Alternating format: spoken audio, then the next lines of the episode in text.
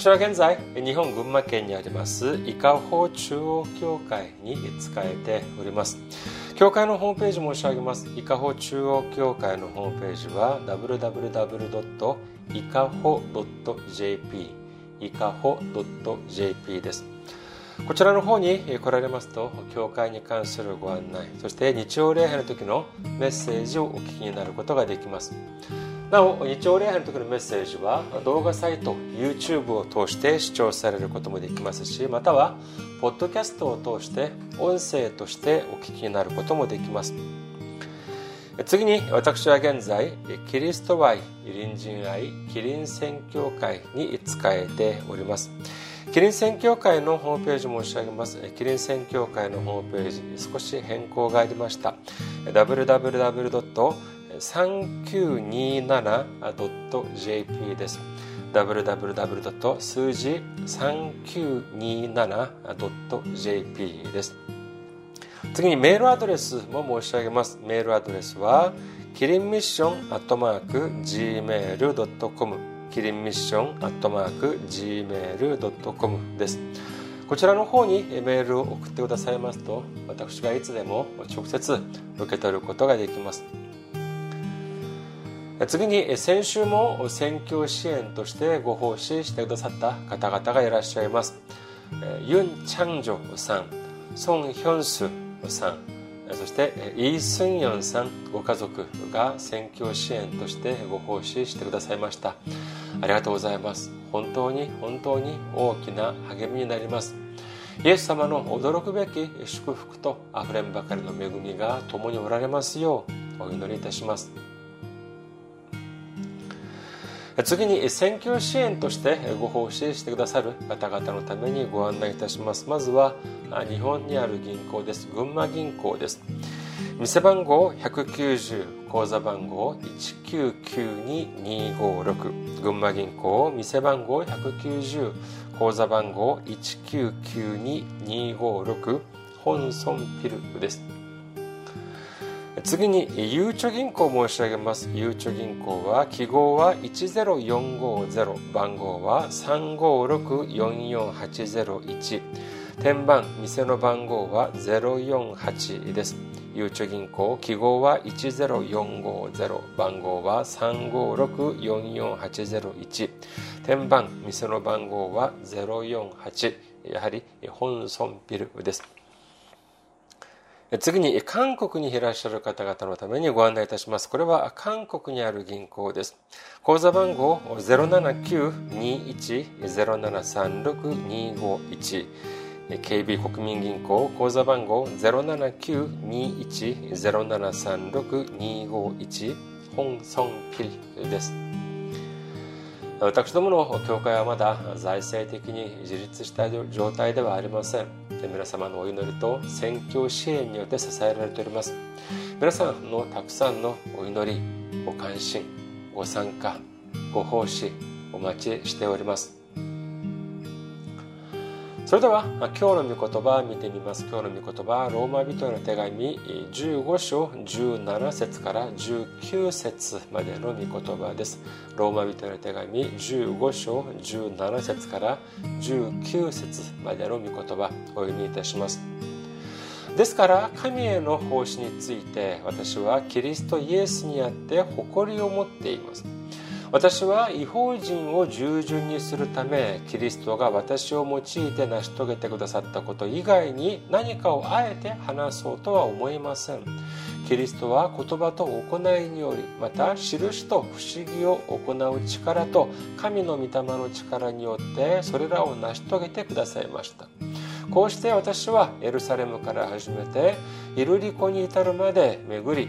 キリストの福音をくまなく伝えました。アメンハレルヤ主を愛する方はアメンと告白しましょうアメン今日は皆様と一緒にローマ人の手紙の公開149回目の時間といたしまして警戒すべき偶像というテーマで恵みを分かち合いたいと思います今日の本文を見てみますと、17節の初めの部分で、ですからというふうになっております。これは前の15節と16節を受けたもので、だからでという15節16節があって、で、それでですからというふうに今、つながってくるわけであります。まあ、復習の意味も込めて、じゃあその前の部分も一度一度見てみましょうか。ローマ人の手紙15章15節から16節ただ、あなた方にもう一度思い起こしてもらうために、私はところどころかなり大胆に書きました。私は神が与えてくださった恵みのゆえに、違法人のためにキリストイエスに仕えるものとなったからです。私は神の福音をもって祭司の務めを果たしています。それは違法人が精霊によって聖なるものとされた神に喜ばれる捧げ物となるためです。ここを見てみますと、パウロは神様からくださった恵みによって違法人に福音を述べ伝える、そのような使命を受けて、そしてそのような使命を果たす、成し遂げるようになったというふうに書かれております。ですから、17節のですからというのは、まさにこの部分、つまり自分は神様から恵みを受けて、そして神様の福音を違法人に伝える、そのような役割を担って、その使命を受けたからということになります。それでその17節を見てみますと、その受けた恵みによって、神様にのの中において誇る、誇りを持っているということなのであります。でその誇りというのは何かというと、パウロは自分が受けた恵み、つまり違法人に、えたちに福音を述べ伝える、この使命を成し遂げることによって、神様が自分を通して働かれたこと以外は話さなかったということであります。その結果、主の道からによって、えたくさんの地域に福音を述べ伝えることができた。このようにパウロは言っているわけであります。ここを読んでみますとですね、この読み方によってはですね、えー、いや、私がしたことは全て主が私を通してされたことである。だから、私が行った全ては、主の、その心によって、主の、その、主が成し遂げるべき、そのようなことを全て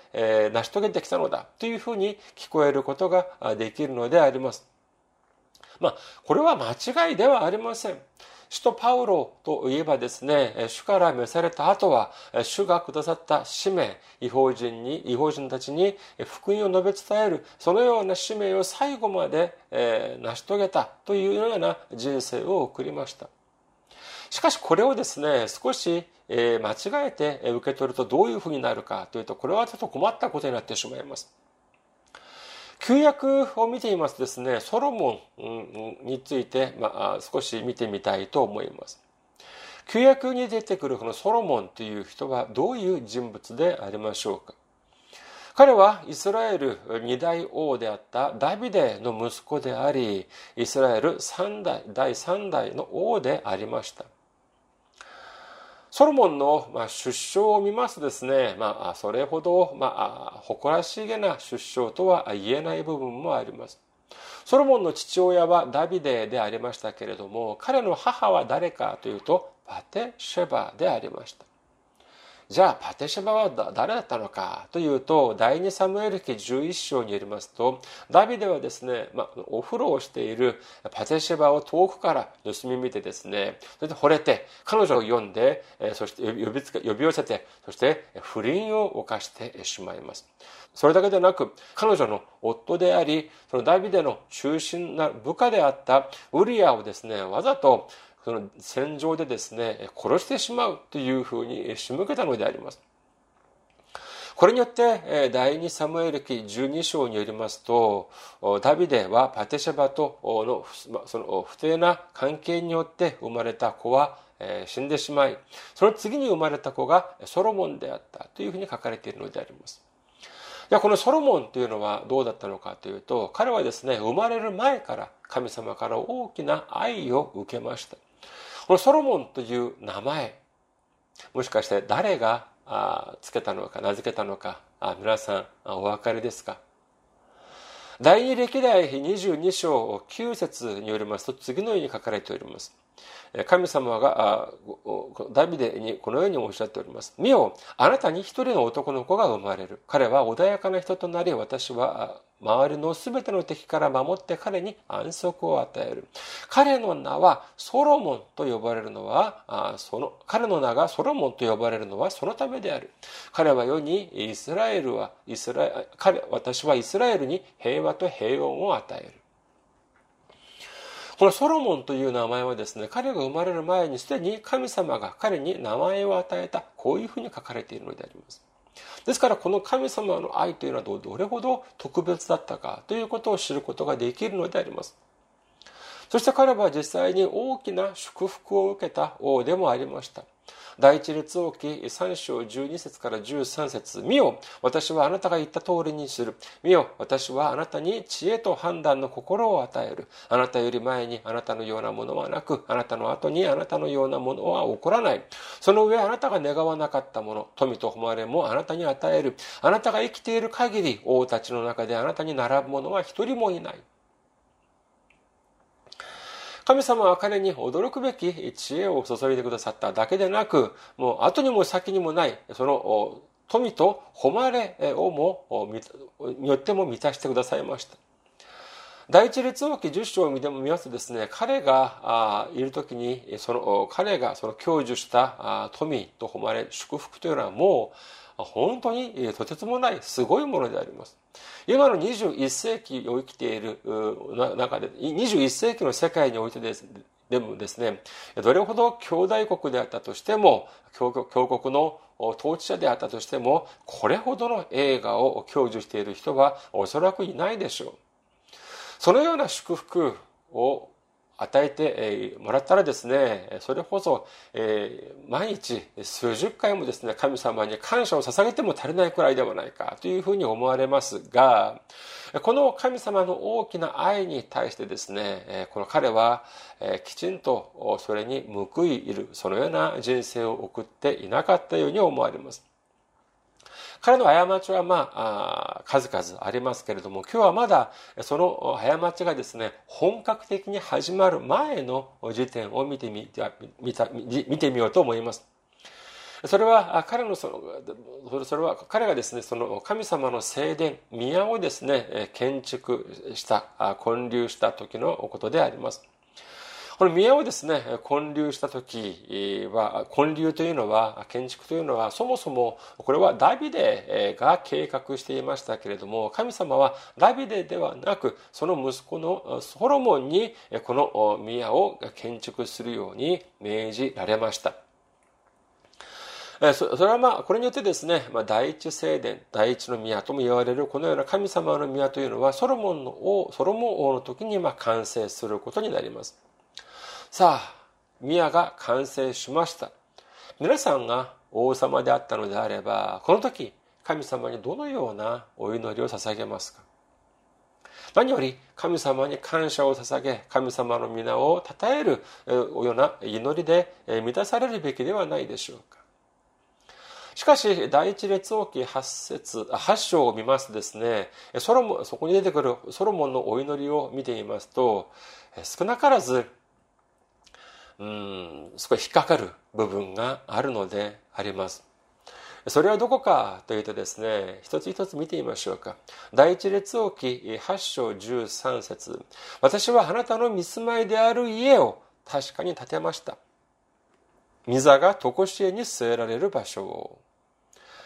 第一列王記8章20節から21節主はお告げになった約束を果たされたので、私は主の約束通りに父ダビデに代わってイスラエルの王座についた。そして、イスラエルの神、主の皆のためにこの家を建てた。主の契約が収められている箱のためにそこに場所を設けた。その計画は私が主が私たちの先祖をエジプトの地から導き出された時に彼らと結ばれたものである。第一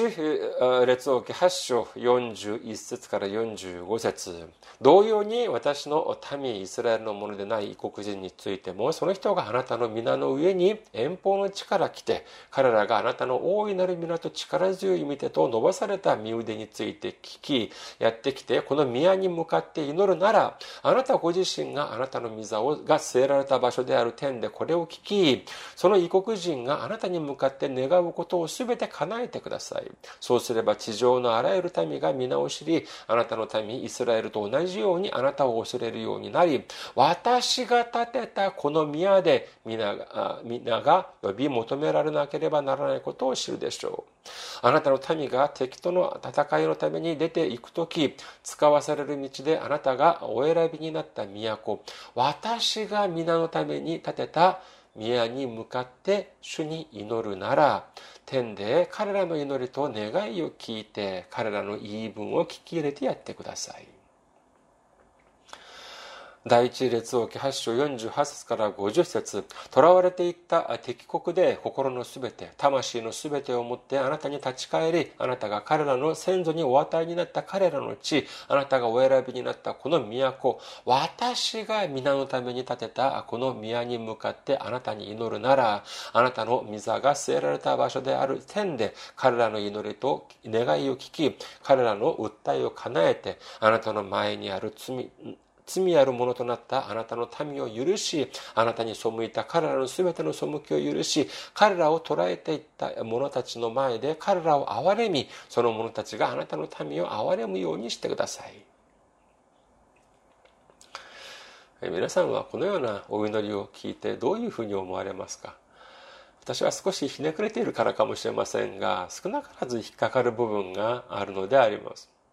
それはどこかというとですね、まあ、部分的に抜粋をすると、このようになります。第一列王記8章13節私はあなたの見住まいである家を確かに建てました。8章21節私の、私は主の約束通りにイスラエルの神、主の皆のためにこの家を建て、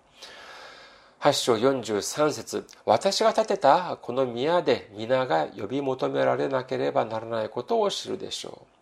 う。8章44節私が皆のために建てた宮に向かって主に祈るなら。8章48節私が皆のために建てたこの宮に向かってあなたに祈るなら。このような祈りを聞くと皆さんはどういうふうに思われますか？政治家たちが選挙に出馬してですね自分の成果を美化して自画自賛しているようなそのような姿が思い浮かびませんか？この言葉を聞くとですねどこにも神様に対する感謝や恵みや賛美を探すことができません。それでなくただ政治家たち、まあ、政治家たちがですね選挙の遊説をしているそのような姿が思い出されて仕方がないのであります。このような言葉を聞いて神様はじゃあ喜ばれたでしょうか？いや人間である私が不快に思ったのでにですね神様がその心を知らないはずがないではありませんか？このソロモンの祈りに対してですね次の章第一列を記9章に出てくる神様の御言葉をお聞きになってみてください。第一列王記9章4節から9節。もしあなたがあなたの父ダビデが歩んだように全く心と正直さを持って私の前に歩み私があなたに命じたことを全てをそのまま実行し私の掟と定めを守るなら私があなたの父ダビデにあなたにはイスラエルの王座から王が人が立たれることはないと約束した通りあなたの王国の王座をイスラエルの上にとこしてに立たせよう。もしあなた方とあなた方の子孫が私に背を向けて離れ、あなた方の前に置いた私の命令と私の掟を守らずに、行って他の神々に仕え、それを拝むなら、私は彼らに与えた地の表からイスラエルを断ち切り、私が私の名のために性別した宮を私の前から投げ捨てる。イスラエルは全ての民の間で物笑いの種となり、あざけりの的となる。この宮は廃墟となり、そのそばを通り過ぎる者は皆驚きをされて囁き、何のために主はこの地とこの宮にこのような仕打ちをされたのだろうという。人々は、彼らはエジプトの地から自分たちの先祖を導き出した彼らの神、主を捨てて他の神々に頼り、それを拝み、それに仕えた。そのため主はこの全ての災いを彼らに下されたのだという。神様が命じられ、そしてその命じられたその命令通り、ソロモンは聖殿を、宮を建立しました。それでは神様は、まあ、祝福とか、少なくとも、まあ、ご苦労様だったという、それぐらいのまあねぎらいの言葉でも言われてもいいのではないでしょうか。しかしですね、神様がおっしゃったこの御言葉を見ていますと、これが祝福のように聞こえますか？ねぎらいの御言葉のように聞こえますか？この御言葉をされている神様の表情を思い浮かべてみてください。慈悲にあふれ、恵みのであふれているそのような表情でしょうか？いやいや、むしろ完全にこわばっている硬い表情ではないでしょうか？この御言葉の内容は何でしょうか？あなたね、私の言うことを聞かないのであれば、いくら大きな聖殿、いくら大きな宮であったとしても、私が直ちにぶっ壊す。もう、そういうふうにしてしまうというふうになって、そのような言葉ではないでありましょうか。結局、ソロモンが死んだ後、亡くなった後ですね、その罪によってイスラエルは北イスラエルと南ユダに分かれて、そしてこの宮が建立されて453年後についに最後の日を迎えてしまうのであります。第二列王記25章8節から9節第5の月7日、バビロンの王ネブカデネザル王の第19年のこと、バビロンの王の家来、親衛隊の長ネブザルアダンがエルサレムに来て、主の宮と王宮とエルサレムのすべての家を焼き、その主だった建物をことごとく火で焼いた。一体国がなぜここまここまで、このようなことにまでなってしまったのでありましょうか？それはまさしく感謝が去り、そして賛美がされ、何よりも神様の皆がなくなってしまった、その空いたスペースを汚らわしい偶像によって満たされてしまったからなのであります。皆さん、汚らわしい偶像の中で最も警戒しなければならない偶像は何だとお思いですか？それはまさしく、私は、私がというような偶像なのであります。自分自身が偶像になってしまうこともあり得るのであります。その自分自身が偶像になってしまうこと、それを聖書は何ていうふうに言っているのでありましょう？それはまさしく、おごり高ぶりというふうに書かれているのであります。あざけり、おごり高ぶり、横兵、思い上がり。これこそ私たちが最も警戒すべき偶像だということを信じる皆様であることをお祈りいたします。今もそのような方がいらっしゃいます。証しをしなさいというふうに言ったらですね、自分、証しをしながらですね、いや、神様を高めているのか、もしくは自分を高めているのか、区別がつかない、そのような証しをされる方、時々いらっしゃいます。例えば私が、まあ、証しをするというふうにしましょう。私が、まあ、証しをするというのであればですね、もう、えー、少し聞いてみてください。私はこのローマ人の手紙の公開、今回で149回目となりますけれども、この時にですね、神様が注いでくださる知恵によって、ただ神様の御言葉を伝えているのであります。本当に感謝であります。私がもしこういうふうに申し上げるのであれば、まあもちろん皆様はああ、アメンっていうふうにですね、恵みとして受け取ってくださるかもしれませんが、もし私が皆さんの立場であって、このような、私のような言葉、証を聞いたのであれば、私は少なからず不快に思ったのではないかというふうに思われます。その理由は何でありましょうか？今私が伝えているメッセージは全て神様からくださったメッセージであるから、ここに、これにですね、背いたり、そして、逆らったりしてはならないということではないでしょうか。これはどういう意味になってしまうのかというと、私がイエス様になるというようなことと違いがないのであります。だからこそ私はですね、とてもとてもそのように申し上げるつもりはございません。もちろん私には確信はあります。私が、まあ、数十年もの間聖書を研究してきたわけでもなく、そしてまだ、ま、牧師になって、まあ、10年にも満たない、そのような状態であり、まあ、それ以外にもですね、まあ、いろいろと足りない部分があるからですね、いざこのローマ人への手紙の公開を始めた時はですね、本当にいろいろな苦難も ありました。テーマのメッセージ、テーマのメッセージであるのであれば、まあ、その聖書からですねめぼしいところを選んで、まあ、旧約であれ新約であれめぼしいところを選んで、まあ、メッセージを伝えればいいということでありますけれどもこの公開の場合はですね、まあ、順を追ってくまなく、えー、伝えなければならないということであります。だからといってですね、何章というのをドーンとですね、えー、この一回のその週の本文とするにも、まあちょっと忍びない。えーどうせまあ、その、公開するのであれば、まあ、可能な限りまあ、細かく、えー、一つ一つ丁寧に見てみたいという思いもあります。ですからですね、本当にあの次の週のメッセージを準備するという時もですね、こ聖書を見て、いや、このメッセージでどういうふうにメッセージを、あの、この本文でですね、どのようにメッセージを伝えなければならないのか、途方に暮れたこともですね、一度や二度ではありません。しかし、まあ、メッセージを準備する過程でですね、たくさんのことが思い浮かび、そして、えー、今まで何とか来ることができたというのが、まあ、正直な私の心境であります。まあ、本当にこれは本当にもう感謝しかありません。しかしですね、まあ、ですから私はあくまで私個人的な考えとしては、ああ、本当にその時、えー、その時々ですね、本当に神様が知恵として満たしてくださった、くださったから、ここまで来ることができたというふうに、本当に私は思っております。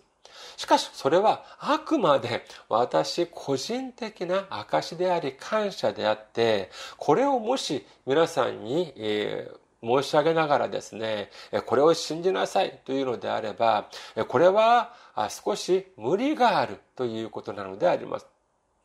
なぜかというと、先ほど申し上げましたように、私のメッセージは全て神様の御言葉であるというふうに言ってしまうとですね、これは私がイエス様になるということになってしまうからなのであります。ですから、まあ、例えばですね、主が私に知恵の御言葉をくださったという確信は私はありますが、しかし私が足りないからですね、それをきちんと皆さんに伝えることができなかったということもあり得るからなのであります。これは私が伝道に行く、向かう時もやはり同じであります。伝道に行く時はですね、私が、まあ、一つ一つ、一箇所一箇所を訪問する時はですね、これは主が導いてくださったからだというふうに私は信じています。まあ、だからといって夢や幻を見たというのではありません。私がまあいろいろ調べてですね、まあその向かうわけでありますけれども、その歩みをですね、主が一つ一つ導いてくださるというふうに信じているから私は行くのであります。じゃあ、だからといって私がじゃあ行く訪問するとですね、皆さんがじゃあ私をじゃ歓迎してくれるのかというと、あまあ私はですね、えー、伝道に行くとですねそそのそこに長くはとどまりません。まあ、仕事の邪魔になるということもありますからね。ですから、まあ、簡単な挨拶をして、そして伝道書を差し上げて、そして出てきます。するとですね、本当に、えー、こちらが、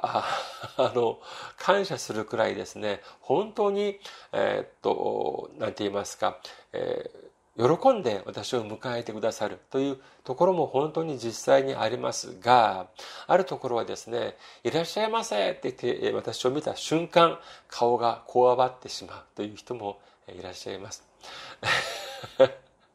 なんだ客じゃないのかということでしょうね。あるいは、えー、分かりやすくですね、えー、分かりやすい場合はあ何かというとあもうこれからはもう来ないでくださいというふうに言う方もいらっしゃいます。この前も、まあ、長距離電動を行ってきましたけれども新しく訪問した7箇所のお家ですね3箇所はああもう来ないでくださいっていうふうに言われたところがありましたまあ考えれば で見るとですね私が行くというのは主が導いてくださったから行くということであれば私に対してですね来ないでください。私を拒むというのは誰を拒むということでしょうか。それはイエス様を拒むということになるでしょう。じゃあ私は黙っていなければいけないのでありましょうか。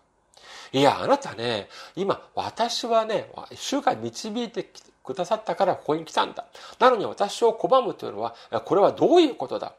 あなた、罰を受けるぞ。罰が当たるぞ。っていうふうに、私は、じゃあ、そういうふうに言わなければいけないのでありましょうか。いやいやいやいや、それは違います。え、来ないでくれっていうふうに言われれば、あ、わかりましたって言って、えー、私は出てきます。そしてそこはもう、えー、二度と行きません。私がですねネットとかネットを通して、まあ、日本や韓国をはじめ全世界にメール電動メールを送っておりますけれどもそのメールを見てみますともう送るな送ってくれるなというところも、まあ、少なからずあります少なからずおられます特にはですね、えー、かなり厳しい言葉でここまで言うことはないんじゃないかっていうふうにそのような言葉を言われるメールでメールでですねそういうような言葉を言われる方もいらっしゃいます。でそういう時計を見ますとですねそういうふうに言われる方をどういう方なのか見てみたらですね結構有名な大学の先生だったり、えー、そういうこともあるのであります、まあ、全部じゃないですけどまれにそういうこともあるということであります。そのようなことを聞くとですね、まあ、いいいい心地はしません。え私はですねメールを送るときに少なくともそのメールを受け取り受信される方はですね主がまだ関心を持っておられる証であるというふうに私は信じてメールを送っておりますけれどもしかしですねその心をその気持ちを相手に強要はしませんもしそれを強要するのであればそれは伝道をですね自分の力であることになってしまうからなのであります。特にこの伝道とか宣教というのは精霊の道からによって行われるというふうに私は信じております。ですから私は強制強要ではなく恵みによってされなければならないというふうに思っているのであります。そしてですね、時々あの、まあ、日本もそういう方いらっしゃるかな、あの、伝道に関する証だというふうに言いながらですね、誰かをしつこく、何度も何度もしつこく伝道して教会に出席させたという言葉を聞きますが、聖書をどこを見てもですね、嫌と言って、嫌だと言っているのに、しつこくしつこく、その、行って、えー、何としてでも教会に連れてきなさいという言葉を探すことはできないのであります。どこにもそういうことは書かれておりません。今日の本文を見ていますと、パウロの告白によりますと、その、えー、その見方によればですね、自分の成果を、まあ、自慢しているというふうに感じられるかもしれませんが、実はとても謙遜、へりくだってとても本当に、えー正しい恵みにあふれた伝道方法なのであります。今日の本文、もう一度見てみましょうか。ローマ人の手紙15章17節から19節ですから神への奉仕について私はキリストイエスにあって誇りを持っています。私は違法人を従順にするためキリストが私を用いて成し遂げてくださったこと以外に何かをあえて話そうとは思いません。キリストは言葉と行いにより、また印と不思議を行う力と神の御霊の力によってそれらを成し遂げてくださいました。こうして私はエルサレムから始めてイルコイルリコに至るまでのを巡りキリストの福音をくまなく伝えましたここを見てみますと、このイルリコというのはですね、パウロが伝道した地域の中で最も西側にある地域であります。今のアルバニアという国でありまして、その辺りでありまして、イタリアを目前に控えた場所であります。パウロが言うには、自分は主が自分を通して働かれたこと以外には話さなかった。そして全ては精霊の道からによってされそしてそれによってくまなく御言葉を伝えることができたというふうに言っているのであります考えてみてください今まで数多くの宣教師がいましたがこの首都パウロぐらいですね驚くべき歴史的成果を上げた宣教がどこにあったでありましょうか。しかし、この言葉を注意深く見てみるとですね、ここには、まあ、宣教師たちが、このアピールしやすい成果、自分が建てた教会がどれくらいだ、生徒、その、教会メンバー、教会員が何人だ、献金がいくらだ、というようにですね、このような言葉が一切ありません。ただ、主に従いながら、その与えられた使命を成し遂げることができたという感謝の心だけが感じられるのであります。それでは私たちはどのように福音を述べ伝えなければならないのでありましょうかこの御言葉によれば、これは、主は私たちを通して働かれる、それに従うべきだということなのであります。それでは主は今何を通して私たちにおっしゃっているのでありましょうか何を通して私たちに語りかけておられるのでありましょうかそれはまさしく他でもないこの聖書を通して私たちに話されているということを信じる皆様であることをお祈りいたします。私たちに、私たちにとって信じる心というのはとても重要であります。創世紀15章6節アブラアブラムは主を信じた。それでそれが彼の義と認められた。アブラハムは彼が信じたからこそその信じる心という土台の上に神様の働きを積み上げていくことができました。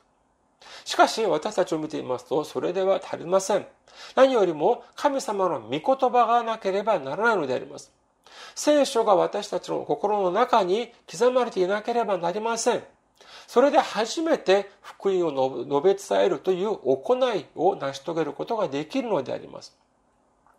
聖書も知らずにお祈りや断食だけをいくら繰り返したって疲れるだけでありお腹が空くだけであります。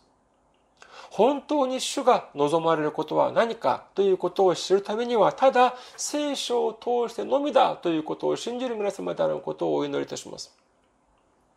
もし聖書がなければ、そのスペースを何が満たしてしまいますか？そうです。私たちが最も警戒すべき偶像を、私は、私がというような汚らわしい偶像がその空いたスペースを満たしてしまうということになるのであります。エレミア書13章15節耳を傾けて聞け、高ぶるな、主が語られたからだ。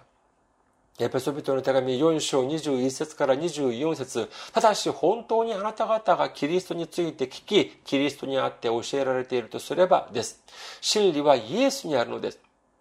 その教えとはあなた方の以前の生活について言えば人を欺く情欲によって腐敗していく古い人をあなた方が脱ぎ捨てること。またあなた方が霊と心において新しくされ続け真理に基づく義と性をもって神にかたどり作られた新しい人を着ることでした。というふうに書かれております。私たちが最も警戒すべき偶像私がという偶像であります。あざけり、おごり高ぶり、横兵、思い上がりという偶像であります。このような偶像をいち早く脱ぎ捨て、ただ、主の御言葉に耳を傾け、新しい人を来て、主が望まれることでが何であるかということを悟り、その御言葉に従順し、福音を述べ伝えることができる皆様であることをお祈りいたします。ありがとうございます。また来週お会いしましょう。Thank you